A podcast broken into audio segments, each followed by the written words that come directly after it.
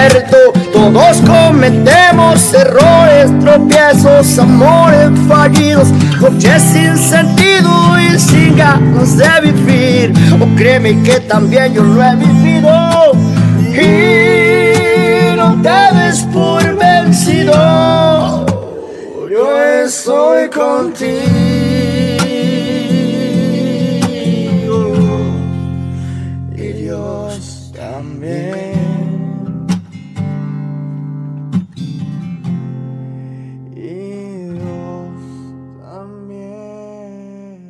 Buenas noches, queridos amigos y amigas de la red del podcast. ¿Cómo están?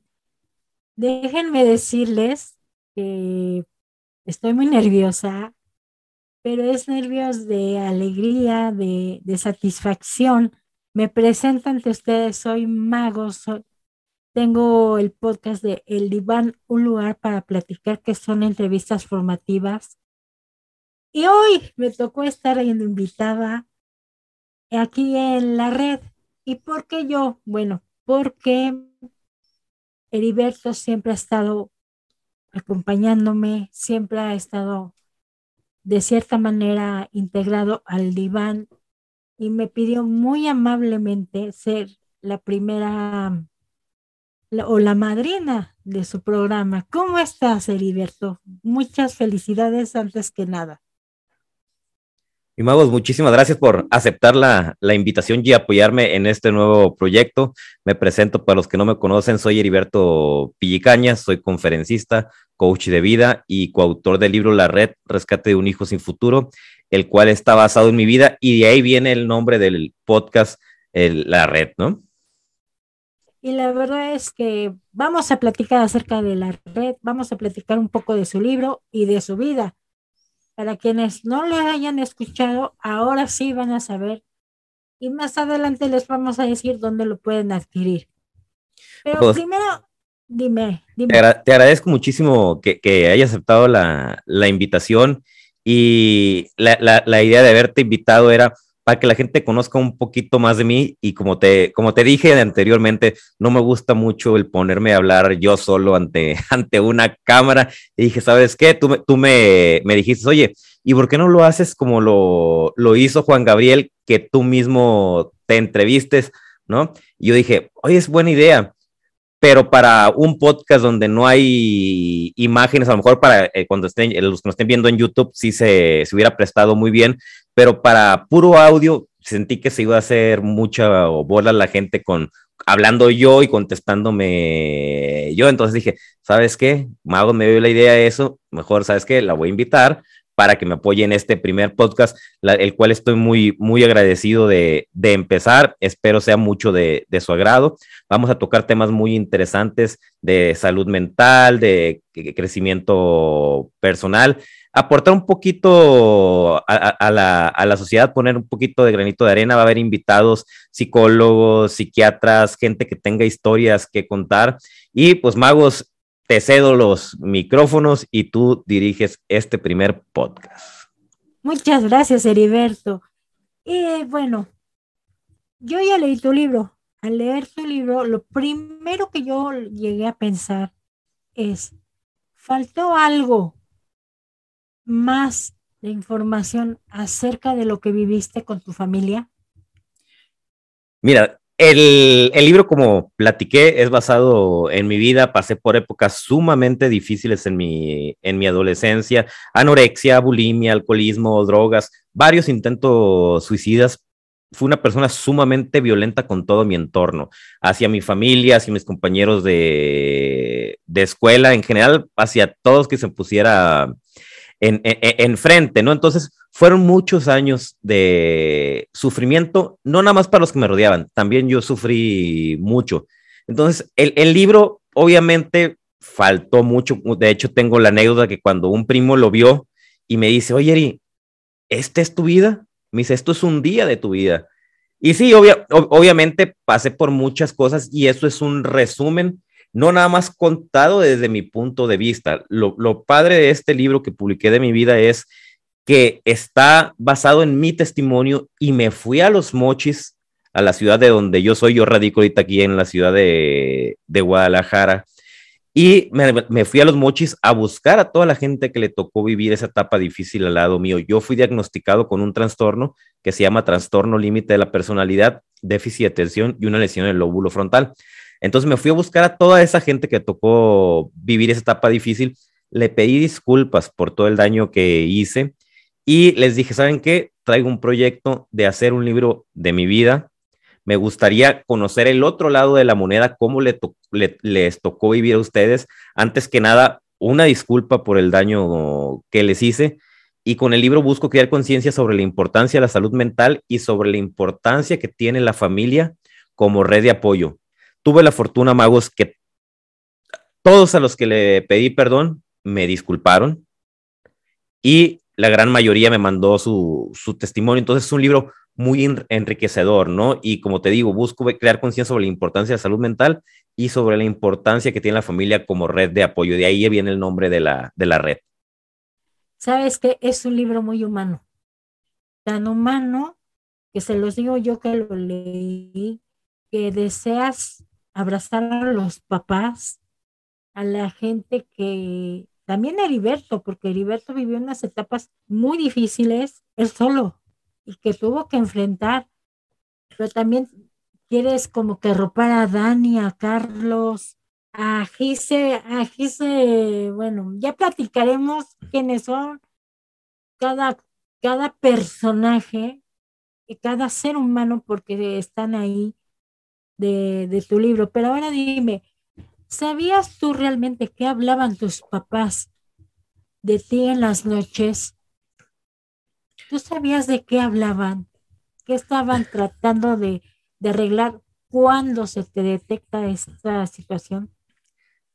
Ah, no, sabía qué era lo que, lo que hablaban, ¿no? Por los testimonios que recibo para, para mi libro, sí me doy cuenta que, que, hicieron muchas estrategias de ver cómo iban a manejar mi situación, ¿no?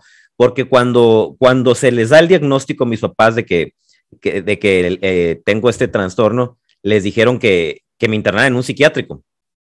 Mis papás, desde, desde antes de que me llevaran con un psiquiatra para ver qué era lo que, lo que está pasando, ya se habían asesorado por mucha, muchas personas, ¿no? Entonces, eh, cuando les dicen esto de que me internaron un psiquiátrico, como están asesorados por más personas, dijeron, las, las otras personas dijeron, ¿sabes qué? No lo internes, porque si ahorita se está saliendo todo de control. Imagínate el momento que salga, va a salir con rencor y va a ser peor. Te estoy hablando de que ahí tenía unos 12, 12 años, ¿no? Entonces, las pláticas que, que tuvieron de haber sido las estrategias de cómo iban a manejar la situación conmigo y cómo iban a modificar la manera que estaban llevando mi educación y que la mejor medicina iba a ser el amor, ¿no? Me imagino que entre, entre, entre mis papás era el, el, apoyo mutuo. Eh, con mi mamá se me dificultaba mucho, claro, que somos del mismo carácter, y con mi papá era el, el, que tenía, podía comunicarse más conmigo, ¿no? Entonces a lo mejor ahí platicaban las estrategias de cómo mi papá se iba a acercar conmigo, cómo iban a, hacerme llegar el mensaje, porque a veces yo explotaba y buscaban por dónde el mensaje que me querían dar me llegara. Oye, ninguno de los dos echaban culpas, porque Digo, no ha de ser nada fácil que te diagnostiquen a un hijo de esa tal magnitud y que digan que hicimos mal. A, ciencia cierta no sabría decirte si se echaban culpas o no, no creo porque es un matrimonio muy unido y es un matrimonio que estuvo muy enfocado en la educación de sus hijos. Te hablo de que mi papá eh, era, un padre presente en la educación, eh, presente en las escuelas, en todas las juntas, ahí estaba. Entonces, más que nada era apoyarse, no echarse culpa, porque aparte, este trastorno puede ser hereditario, pero también puede no ser hereditario. Puedes, puedes nacer con, con, el trastorno, pero se ocupa un detonante, ¿no? Y el, y el detonante yo no lo tengo identificado. Dice mi mamá que ella notó que a raíz de un accidente que tuvo mi hermano Daniel, eh, le dio apendicitis, se le complicó, se eh, le, dio peritonitis, en Mochi se andaba muriendo, le aconsejaron que se lo llevaran a Estados Unidos. Cuando se lo llevan a Estados Unidos, pues mis papás se van con ellos, con el Daniel. ¿no? Se van en un avión, en, consiguieron un avión particular porque ya estaba muy mal mi hermano, estuvo un mes hospitalizado en Estados Unidos y dice mi mamá que cuando regresaron notó un cambio muy fuerte en mí y, mucho coraje y odio hacia, hacia mi hermano. Inconscientemente a lo mejor sí me pudo haber afectado, pero no creo que haya sido el detonante porque mis papás platican que desde los seis años, en los testimonios que me mandan, que desde los seis años empezaron a notar que mi comportamiento no era normal, que había momentos de explosividad injustificados. Y desde ahí pusieron cartas en el asunto, ahí me llevaron con, con psicólogos. Entonces, no tengo cierta, cierta, así cierta identificado cuándo fue el, el, el detonante, ¿no? Déjenme decirles que lo que pasaron los papás haber sido demasiado fuerte, pero bueno, se logró sacar y salir adelante. Al encontrarte tú ante esta actitud en tu juventud, cuando fuiste eh, jovencito, en la edad de la punzada, ¿creías realmente que eras rebelde o nunca llegaste a pensar de más de que pudieras traer algo en la mente que no estuviera al 100 contigo? Mira, yo, yo me sentía diferente, ¿no? Porque yo veía a mis hermanos, ellos, ellos tranquilos, buena relación entre ellos, buena relación de mis hermanos con mis papás, buenas calificaciones. Y, y a mí se me dificultaba mucho la, la, la, escuela, ¿no? No, no sentía que tuviera algo en la cabeza, simplemente me sentía, me sentía, me sentía diferente.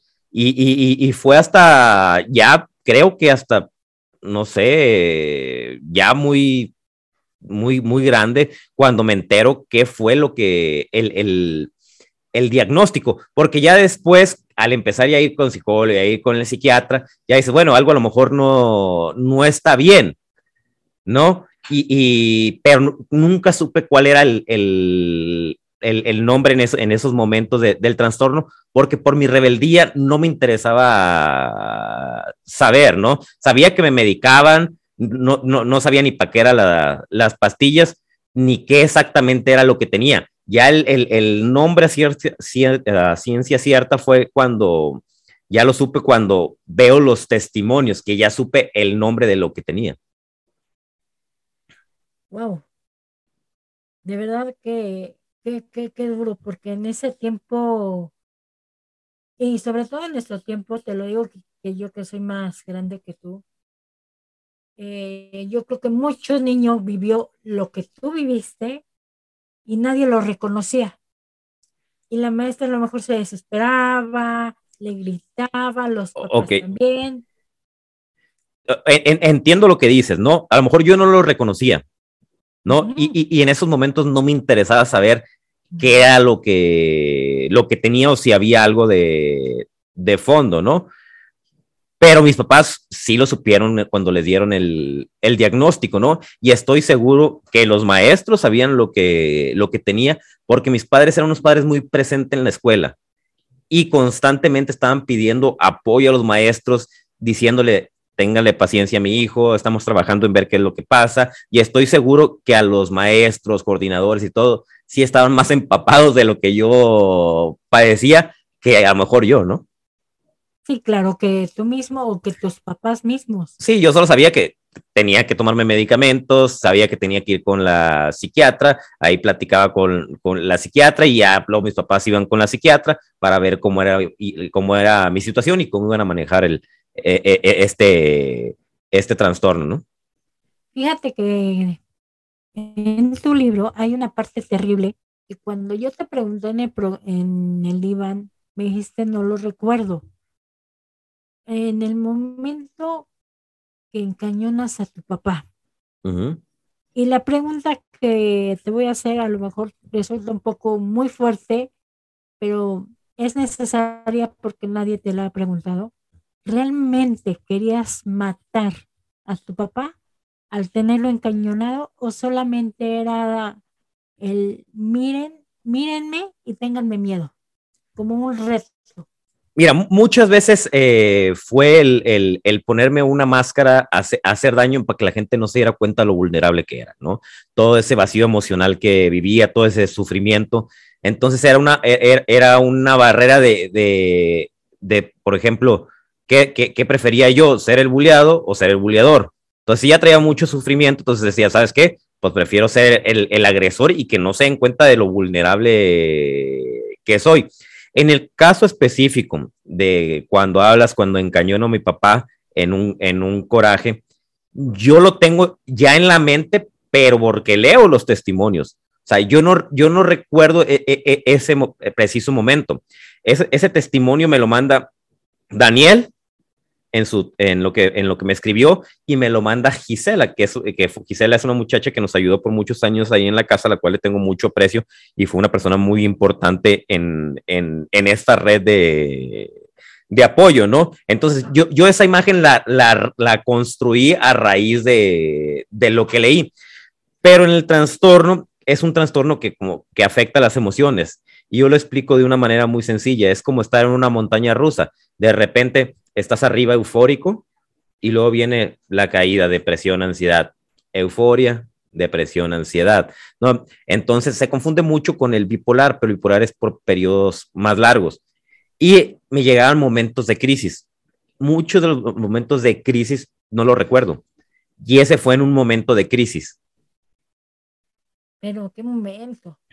La verdad es que, lo vuelvo a repetir, y se los digo, cómprenlo para que sepan de lo que estamos hablando, para que lean este testimonio tan fuerte, tan, tan duro. Yo cuando lo leía en las noches, yo decía, no puedo creer que este ser humano haya vencido todo eso y que los papás, ni los hermanos, ni nadie le guardó rencor. Qué qué preciosa familia tienes y siempre te lo digo y te lo diré, que hermanos, a mí yo con Dani me identifiqué mucho, mis respetos para ellos.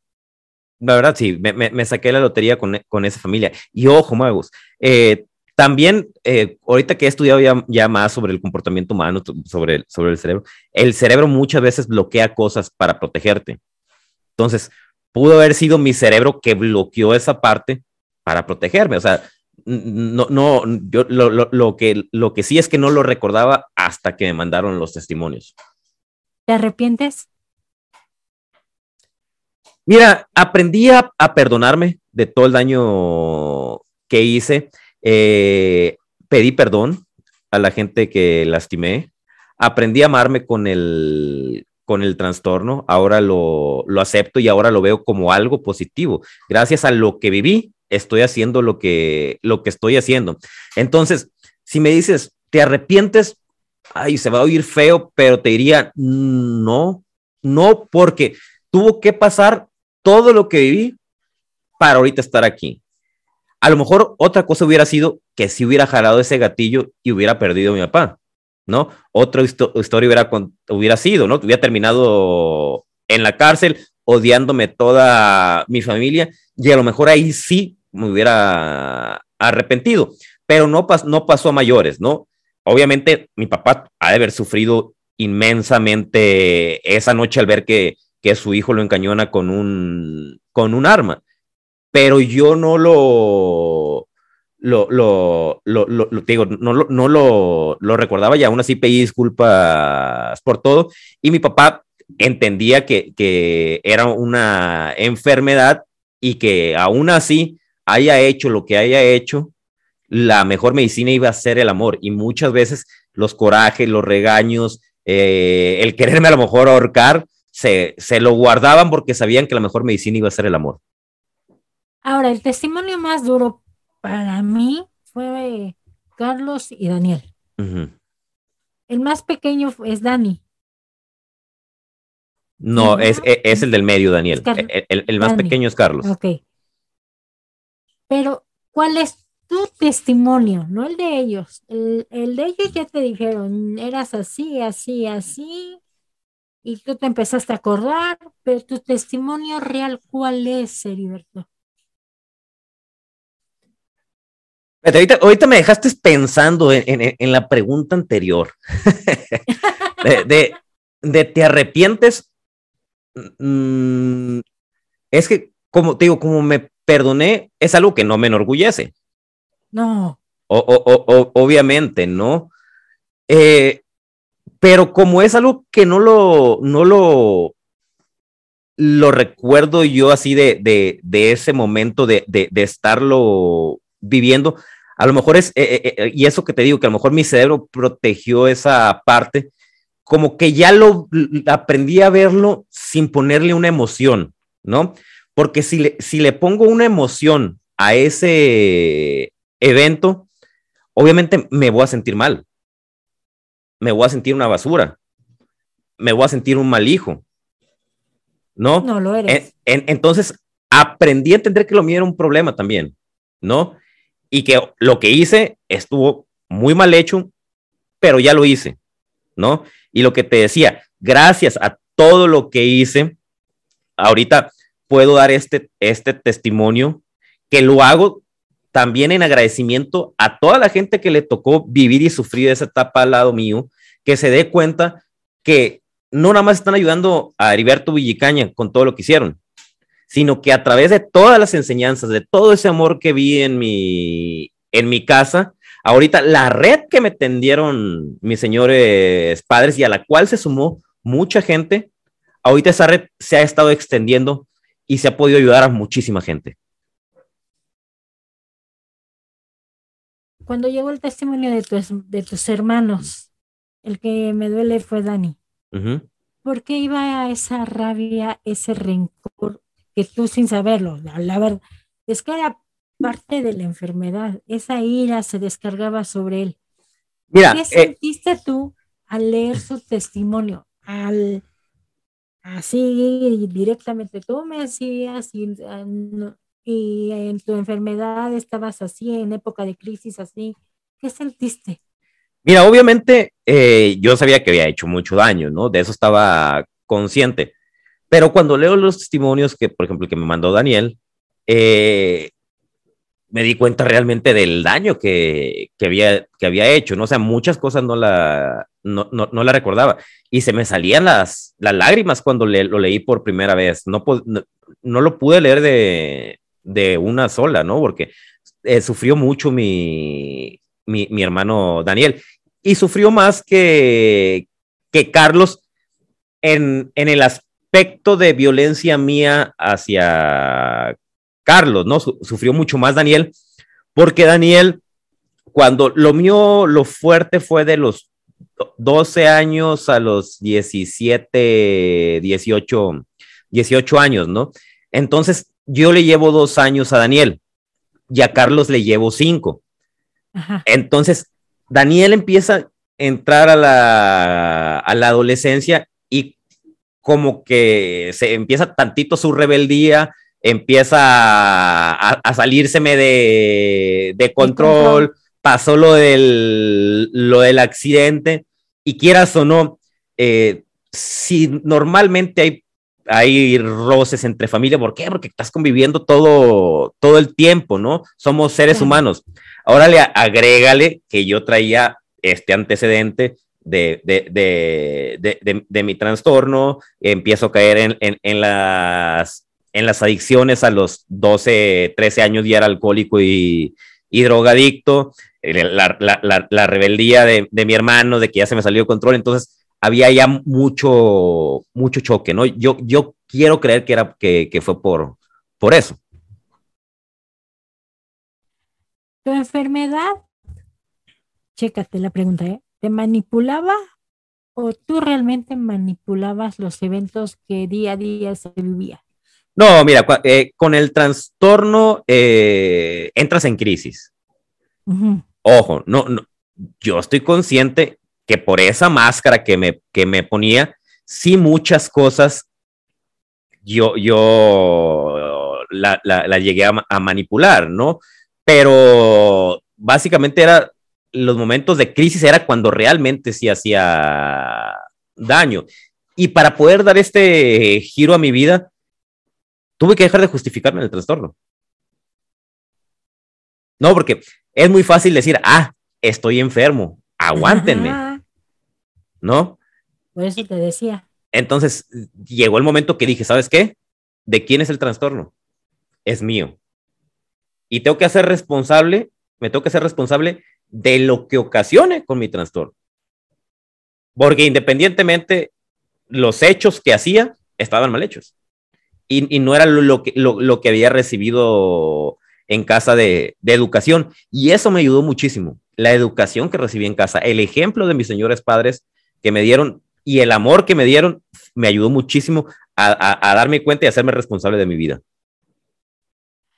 Ahora bien, vamos a recordar una parte de tu libro donde hay un personaje que para ti se queda marcado, porque me llamó a mí mucho la atención que tú te vas a casa de, tus, de una de tus tías, uh -huh. que si mal no recuerdo ya no está aquí con nosotros, y ella te, te llevó a su casa, te, te adoptó como un hijo, y tú ahí te sentías bastante bien te sentías muy a gusto con tus primas. ¿Qué, qué ambiente o qué fue lo que modificó un momento de paz a ese momento caótico en tu casa? Ahí te va. El libro se llama La Red Rescate de un Hijo sin Futuro. Yo, supuestamente, después de un intento suicida, eh, me hacen un lavado de estómago porque fue con pastillas y tuve que quedarme una noche en el hospital. Ajá. Yo no quería ver a mis papás. ¿Por qué? Por, por güey, no, no, había una, no había una razón por el cual no, no, no, no por rebelde, no sepa, no quería estar con, con, con mis papás. Entonces le pidieron a un tío que se quedara conmigo. Uh -huh. Entonces toda la noche se quedó ese tío. Ahí me dicen, oye, Eri, entre mi tío y mi, y, y mi, tía me dicen, ¿por qué no te vas para la casa si ya estás harto de tus papás? Y yo dije, ah, ah, es momento de pegarle en la madre a mis viejos, ¿no? Me, me largo de la casa. Ahí es cuando me voy a vivir con, con mi tía Isela, que como bien dijiste, eh, en paz descansa, la cual le tengo, la, la, la, quiero mucho y le mando un, un beso y un, y un abrazo hasta el, hasta el cielo. Y, y me voy por, por rebelde. En los testimonios que me mandan mis papás y, me, y que me manda mi tía Isela para el libro, me doy cuenta de que todo estaba planeado, ¿no? Entonces la psiquiatra les dijo, ¿sabes qué? Habló con mi tía Isela, con mi tío y con mis papás y les dijo, yo les aconsejo que Eri se vaya poquito de, de su casa y, le, y, cuando le dijo a mi tía Isela que, si, que, que me fuera con, con ella, a mi tía Isela le dio mucho miedo, ¿no? Porque decía, oye, se acaba de atentar contra su vida y si se va para la casa y se pone violento o atenta contra su vida, pues tengo hijos que están chiquitos. Y le dijo la psiquiatra, es muy poco probable que pase eso fuera de, de su casa. Por lo general, donde, donde más detona es, eh, es en su círculo primario. Y yo quiero creer que es por esto, por, ¿no? por, por tanto, tanta convivencia. Entonces, por eso allá me, me, me comporté muy bien. Allá, una, mi, mi, prima Anaís, que tenía en ese tiempo como seis años, yo haber tenido como, la primera vez que me fui como 12, 13 años, me correteaba para que me tomara las pastillas y no, no me dejaba de corretear hasta que me, la, me las tomaba. Entonces, hasta sirvió para tomar un poquito mejor el, el medicamento. Fueron como tus vacaciones, por decirlo así, ¿no? Es, es, sí, vacaciones para, para mí, más para mi familia, yo digo, ¿no? De hecho, eh, y, y, de hecho sí, porque por ejemplo, en una de las ocasiones que me, que me fui, porque me fui como tres veces, me, me dice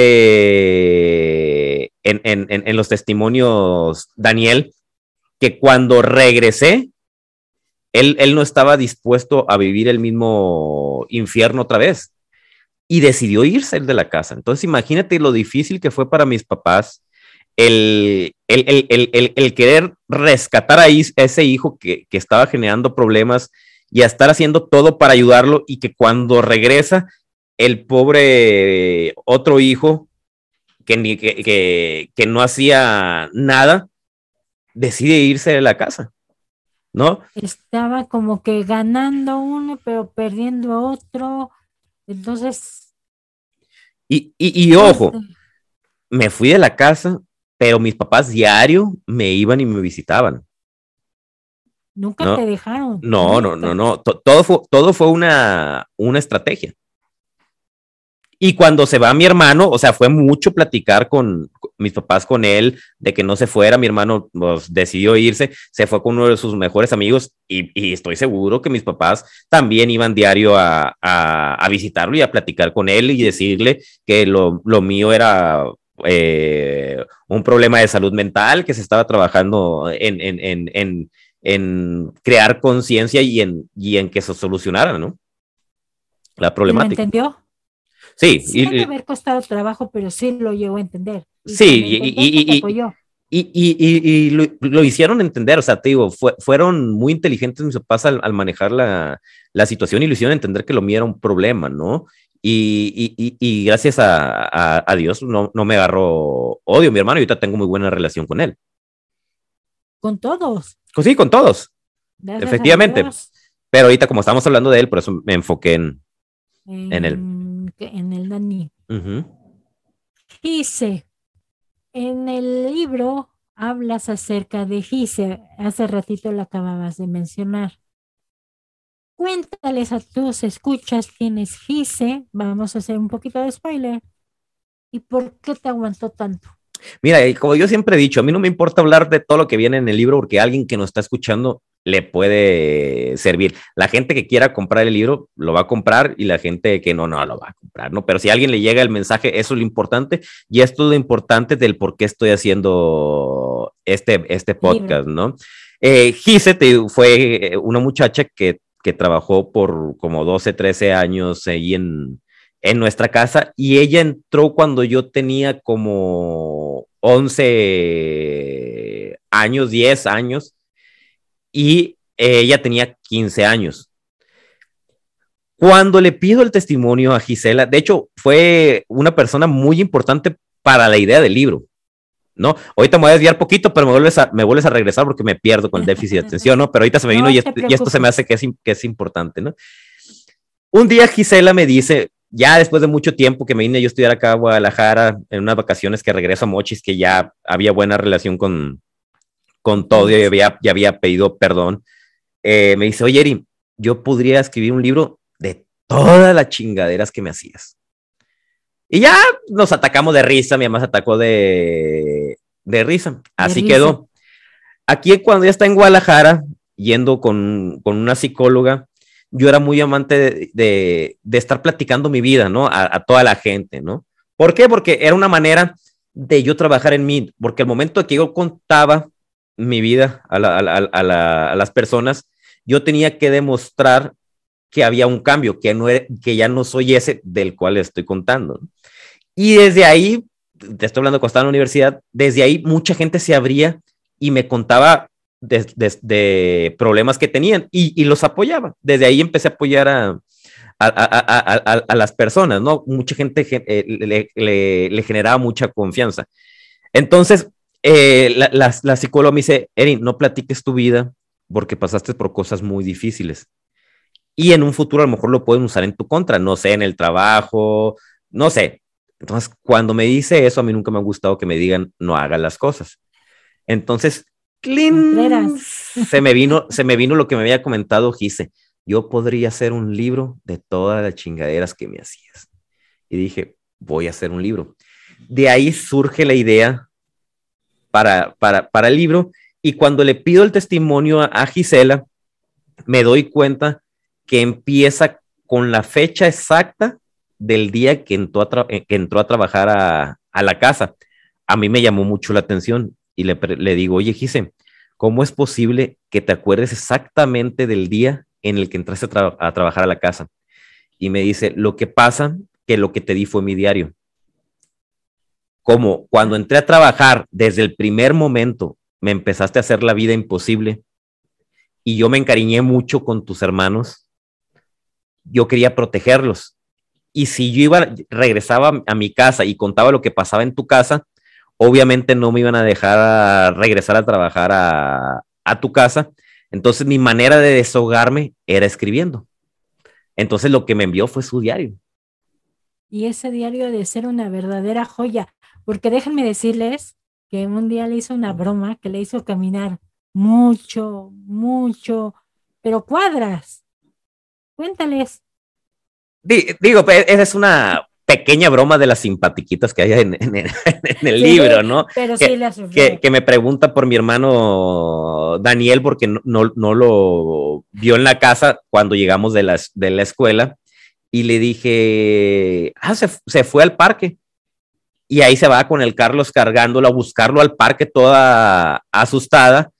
Y lo que no sabía es que era, mi hermano se había ido a comer con, con, con un amigo, le habían dado permiso y todo y pues en, en, los mochis en pleno verano, un calorón y caminando cuadras con mi otro hermano de, de, en brazos a buscarlo y ya cuando regresa, regresa toda sudada y ya pues me empecé a atacar de la, de la risa, ¿no? Pero ¿por qué aguantó tanto por eso, no? Porque le agarró mucho, mucho cariño a mis hermanos, los quería proteger de mí y mis papás también hubo mucha comunicación constante con, con Gisela de cómo iban a manejar la la situación y de que, de que se estaba de que se estaba trabajando conmigo, de que, que, que, tarde o temprano iba a haber un cambio, que tuviera paciencia, y pues la pobre pues les hizo caso a mis papás, ¿no?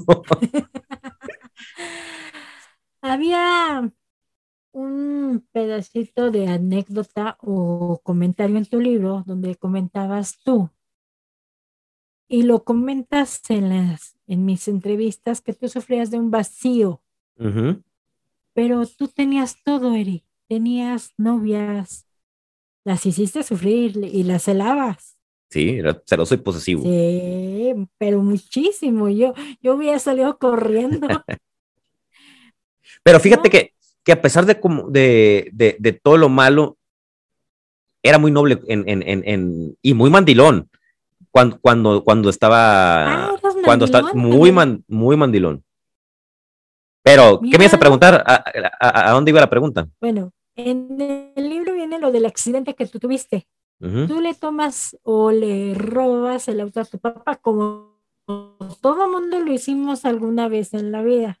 Uh -huh. Pero realmente, ¿qué, te, qué lograba llenar ese hueco en, en ese tiempo, Eri? Mira, aquí qué lo llenabas? Es, es algo muy, muy importante.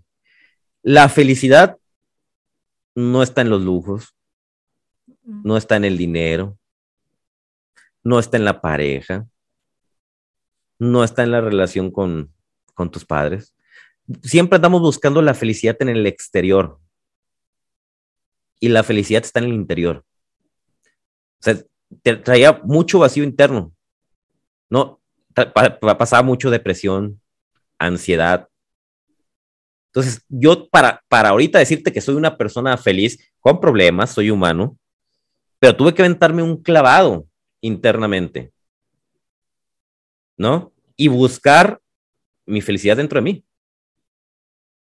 Y fueron años de, de estar trabajando en mi persona. Tengo desde los 17, 18 años, que fue cuando tomo la decisión de darle un giro a mi vida y salirme de la ciudad de los mochis, ahora que tengo 41 años, de estar trabajando día a día, día a día estarme evaluando, día a día eh, a ver en qué la regué, cómo lo puedo modificar, a ver sí, aquí, aquí exploté, pero no, no, tuve por qué haber eh, explotado, la gente no tiene por qué estarme aguantando. O sea, es, es, es estar moviendo un ecualizador de emocional día, día a día. ¿no? Sí, claro mover los hilos, este si funciona, este va para y, abajo. Y, y, y, y, como te digo, aprendí a amarme, aprendí a aceptar el, el, el, el, el, trastorno, hacerme responsable de él. Me perdoné por todo el daño que hice. Ahorita no me genera ninguna carga emocional. Eh, lo recuerdo para, para no dar pasos para atrás, ¿no? Y, y, y, y, básicamente es eso, ¿no? O sea, el, el, el, el, que no debo nada. Eso me dio una, una paz interna y pues es trabajar día a día. Oye, ¿tuviste amigos o malos amigos en ese tiempo en el que relatas en tu libro que te sacan de tu ciudad uh -huh. porque alguien te andaba buscando? Uh -huh. ¿Qué sucedió ahí? Porque ahí es donde yo digo, bueno, ¿Qué sucedió para que lo sacaran de Mochis? No, a, mí nadie me sacó de, de Mochis. Yo, yo, yo solo tomé la decisión de, de, salirme. Sí me había metido en muchos, en muchos problemas por mi forma de ser. Empecé a hacer mucho daño a mucha gente y me metí con gente que no debía meterme, que, que después de, de muchos años guardó, guardó rencores y luego me, me, me buscaron, ¿no? Entonces ya debía algunas, entonces eh, llegó el momento que dije, ¿sabes qué? Yo decido irme, pero una, para no seguir haciendo daño a la gente que, que nada más me brindaba amor, y dos, para, para trabajar en mí, vencer mis, mis ansiedades, vencer mis miedos. ¿Qué significa para ti Guadalajara?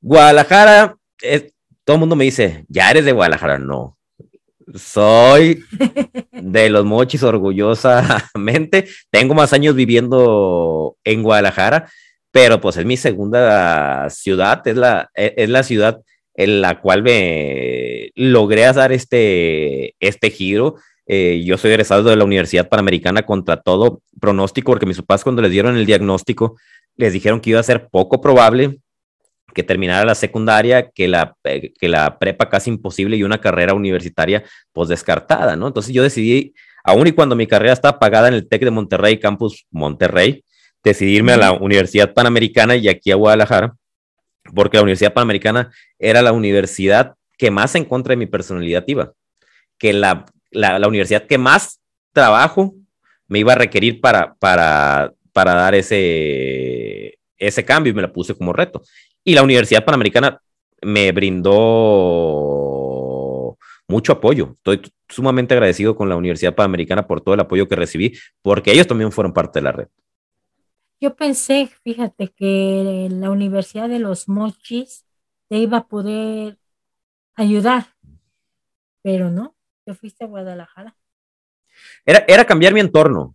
Y ahorita dijiste, tenía malas amistades pues en, en, aquel momento no sé quién era. no lo veías así. No, y, y, no sé quién era la mala amistad, porque varios de mis amigos ah, no los dejaban juntarse conmigo, ¿no? Entonces, a lo mejor la diferencia era, digo, no hay que juzgar, hay que, hay que investigar el por qué eran así mis amistades. A lo mejor no tuvieron la misma fortuna de tener a la familia que yo tuve. Que a lo mejor, habiendo tenido la familia que yo tuve, a lo mejor sus vidas hubieran sido otras a lo mejor traían algo químico, algún, algo como lo que yo tuve, como que es el trastorno límite de la personalidad, y nunca se los detectaron. Entonces, precisamente por eso, por eso hago todo esto, ¿no? Para, para crear conciencia sobre la importancia de la salud mental y sobre la importancia que tiene la familia como red de apoyo. ¿Qué hubiera sido de mi vida si me hubiera tocado otra familia? Yo creo que estaríamos contando otra historia, ¿no? Muy probablemente. En la cárcel, o muerto, o huyendo de la justicia. Ay, no, ni lo digas. No, no, no, no, no. Hay que portarnos bien. No, ya, ya, ya, ya, es pasado. Sí, gracias a Dios. Heriberto venció adicciones, venció suicidios. Venciste muchísimas cosas, lograste formar una familia, encontrar a la mujer que tú querías para, para estar con ella para siempre, para formar algo bonito como es tu, familia. Aquí mi pregunta es, ¿tus hijos te pueden heredar? puede, ser hereditario, sí puede, puede ser si llega a, a, salir con el mismo trastorno, que por lo que hasta ahorita va, no, no creo, pero en determinado caso eh, como yo siempre he dicho, ¿no? Por ejemplo, en mi caso, yo no pedí venir al mundo. Es que mis, nadie. mis papás me trajeron. ¿No? Y no dan, no, no dan un menú de quiere un hijo con este carácter, con ojos así, con pelo así. No. Te manda lo que te mandó. Y hay que agarrar al toro por los cuernos. ¿No? Que fue lo que hicieron mis papás. Entonces, si en determinado momento me llega a pasar a mí, creo que tengo la, un poquito más de ventaja con mis papás de que yo ya sé lo que es vivir con eso. ¿no? Claro. Y tengo la ventaja de que tuve unos excelentes padres, un gran ejemplo. Fui el peor hijo, tuve los mejores padres. Entonces, creo que tengo un poquito más a favor y, no, y, no, y, no, y no estoy en ceros, ¿no? Como a lo mejor los tuvieron mis papás en, en, en su momento. Y, dijiste, has vencido, ¿no? El, el suicidio, has vencido las adicciones. Esto es un trabajo de día con día. Tengo que estar muy cuidadoso porque esta es una lucha diaria. Tus hijos saben de tu libro, han leído tu libro, entienden realmente en su mundo, claro, porque no lo van a entender completamente, pero entienden lo que su papá vivió. El, libro no lo han leído, el Diego se muere por leerlo, pero tiene 12 años eh, Diego y 7 años la, la, Marce, ¿no? Entonces, el, el, libro está muy fuerte para, para ellos todavía saben todo lo que hice, pero saben contado eh, con, con, con, mis palabras y, y, adecuado a, su edad, ¿no? Más, sin embargo, el libro sí está muy como fueron las cosas. Entonces ya, ya lo leerá cuando esté más grande, pero ya saben todo por lo que pasó su papá. De hecho, mi, vida la llevé al teatro y mi hijo actúa en la obra de, teatro y representa a mi hermano Daniel en la obra. Y era lo que te iba a preguntar ya para terminar. Cuéntanos, ¿ya hubo obra de teatro en Guadalajara, en Mochis? ¿Ya hubo? Ya. ¿O no, todavía no? Sí, ya. ya. La presenté el 6 de marzo del, del eh, ¿qué fue? Del, estamos al, de 2019. 2019. No, porque en el 19 empezó la pandemia, ¿no? En, en marzo. En marzo del, 19. no, del 20. La pandemia 20. Ok, entonces en, en el 6 de marzo del 2020 presenté la, la obra de teatro y a la siguiente semana se vino la pandemia y se, y se cerró todo. Y desde ahí la está parada la obra de teatro.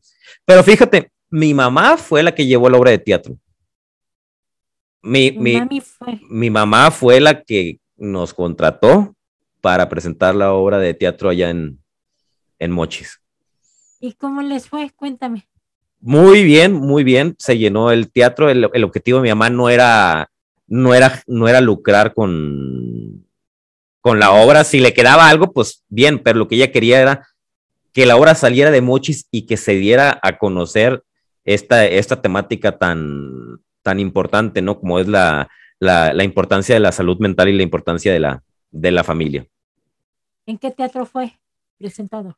Fue ahí en, en, en, en, la Universidad Autónoma de Sinaloa, ahí en el Teatro de la Universidad. Cuéntanos acerca ya de tu libro, algún proyecto, nos vamos para Netflix, eh, nos vamos para película, ¿qué hay? Pues la idea es eh, que la red se siga extendiendo. Eh, ya, como mencioné, ya lo llevé al teatro. La idea es llevarlo al cine. Creo que, que es una historia, historias tormentosas y caóticas de éxito hay muchas, ¿no? No me hace nada diferente a, mucho de lo que de, lo que hay en ese, en ese aspecto.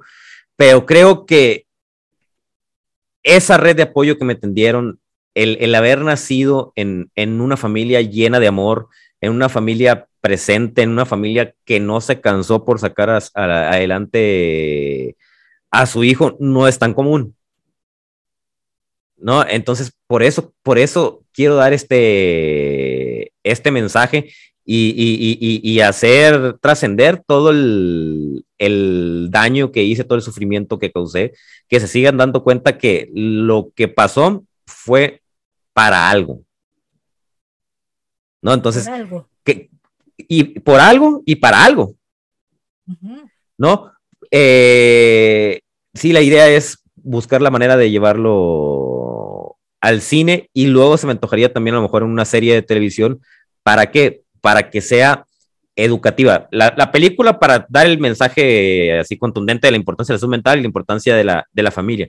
Pero en la serie ya se puede desmenuzar más, porque en, en, en, en, hora y media, dos horas de una película no puedes ver todo, ¿no? Entonces, en una serie se puede desmenuzar y puede ser una serie educativa donde nos ayuden psicólogos, nos ayuden psiquiatras a ahí dar mensajes en la, en la serie. Mientras yo iba a terapia, eh, dar consejos de cómo, cómo lo, cómo, cómo lo, lo, manejé. Eh, cuando mis papás iban con la, psico, con la psiquiatra a ver cómo iba a manejar mi situación, estar dando, dando tips. Entonces, esa es la idea. Regresamos ya con los talleres de inteligencia emocional, las sesiones de, de coaching y asesoría a, a padres. Eh, afortunadamente, eh, me han, me, han, estado recomendando y ha estado dando en, pues en diferentes partes de, del mundo, no nada más en México, gracias a la, a la pandemia que nos obligó a hacer, como ahorita lo estamos haciendo por vía Zoom el podcast, nos, nos orilló a usar un poquito más la, la tecnología y pues expandirnos un poquito más. No, y ahora con tu podcast que estamos estrenando y acá te quiero agradecer por haberme invitado, pues te vas a extender muchísimo más, déjame te digo, ¿eh? Pues es, la idea, aportar, poner nuestro, nuestro granito de arena. Aquí estaré teniendo invitados, como mencioné al principio, a psicólogos, a psiquiatras, hablando de diferentes temas. Hay, hay historias de, de, éxito también, de gente que haya pasado por situaciones problemáticas y haya, haya, logrado salir adelante, para que la gente que nos está viendo, nos está escuchando, nos manden qué temas quieren que, que toquemos y con mucho gusto lo tomaremos en cuenta para los posteriores podcasts. ¿Tus redes?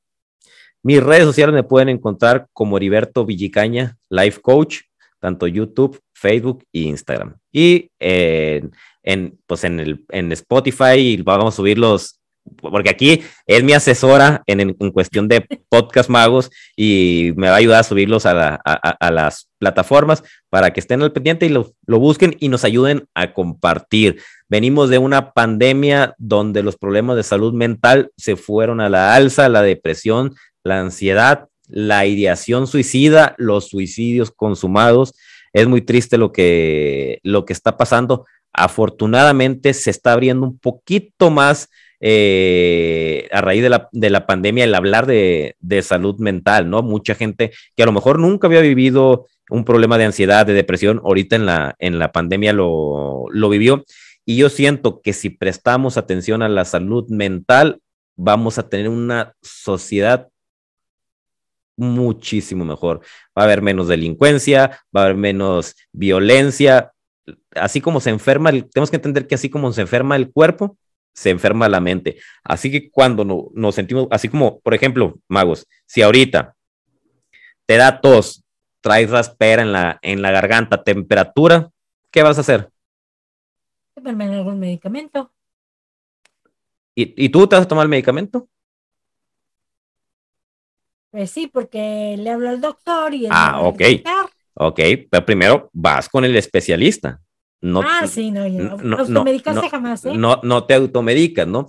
Así, Debe, as, así debe ser con la mente, ¿no? Si no andamos bien emocionalmente, si de repente ya tenemos dos semanas con el estado de ánimo bajo, bajo si de repente eh, traemos mucho estrés, estamos explotando, estamos lastimando a nuestros seres queridos, hay que buscar ayuda, hay que pedir apoyo lo, lo, lo, lo, más fácil va a ser a lo mejor caer en adicciones. ¿Por qué? Porque cuando caes en la adicción se te olvida lo que, lo que está pasando. Pero va a ser un círculo vicioso y no va a salir ahí. Entonces, hay que pedir apoyo, hay que pedir ayuda de los especialistas. ¿Algo más que desees comentar, Eddie, ya para cerrar? Déjenme decirles que por lo pronto nos pueden o pueden escuchar a a la red, el podcast, en Anchor y en Spotify. En Spotify, pero también nos pueden escuchar vía Evox, vamos, nos vamos a ir a Evox, YouTube. vamos a ir a YouTube y también vas a estar en una plataforma que se llama Decir. También vamos a estar ahí y ya verán, va, va a llegar Heriberto por varios lados. Y ya cuando empiezo, ya sabes que no, me gusta parar y siempre mi cabeza está en revolución y tengo que buscar qué hacer. Y también se me está ocurriendo una vez a la semana hacer eh, vía Instagram o vía Facebook, pregúntale al experto, donde voy a tener a un especialista, es la idea, ¿no? Que se me, se me ocurrió el día de hoy, donde voy a tener a un psicólogo, un psiquiatra, y si alguien tiene alguna duda, ahí en la transmisión en vivo va a poder hacer las preguntas y ahí mismo se le va a responder. Pues ya saben, despídete tú, despide tu programa. Muchas gracias por haberme invitado, que ya casi, casi me siento yo la dueña del programa. No, pues al contrario, Mago, muchísimas gracias por, por aceptar la, la, invitación y estén al pendiente. Esto lo, lo hago con, con, mucho cariño para poner un, un granito de arena. Ayúdenos a, a, a, compartir para que a más gente le, le esté llegando. Espero que les, les, les, guste todos los temas que vamos a abordar. Mándenos eh, qué temas les, no, no, nos sugieren y pues me despido. Eh, su servidor Heriberto Villicaña y pues nos vemos en el siguiente podcast. Saludos a todos. Gracias, magos. Que estén muy bien. Heriberto, todos cometemos errores, tropiezos, amores fallidos, noches sin sentido y sin ganas de vivir. O créeme que también yo lo he vivido. Y no te des por vencido. Yo estoy contigo.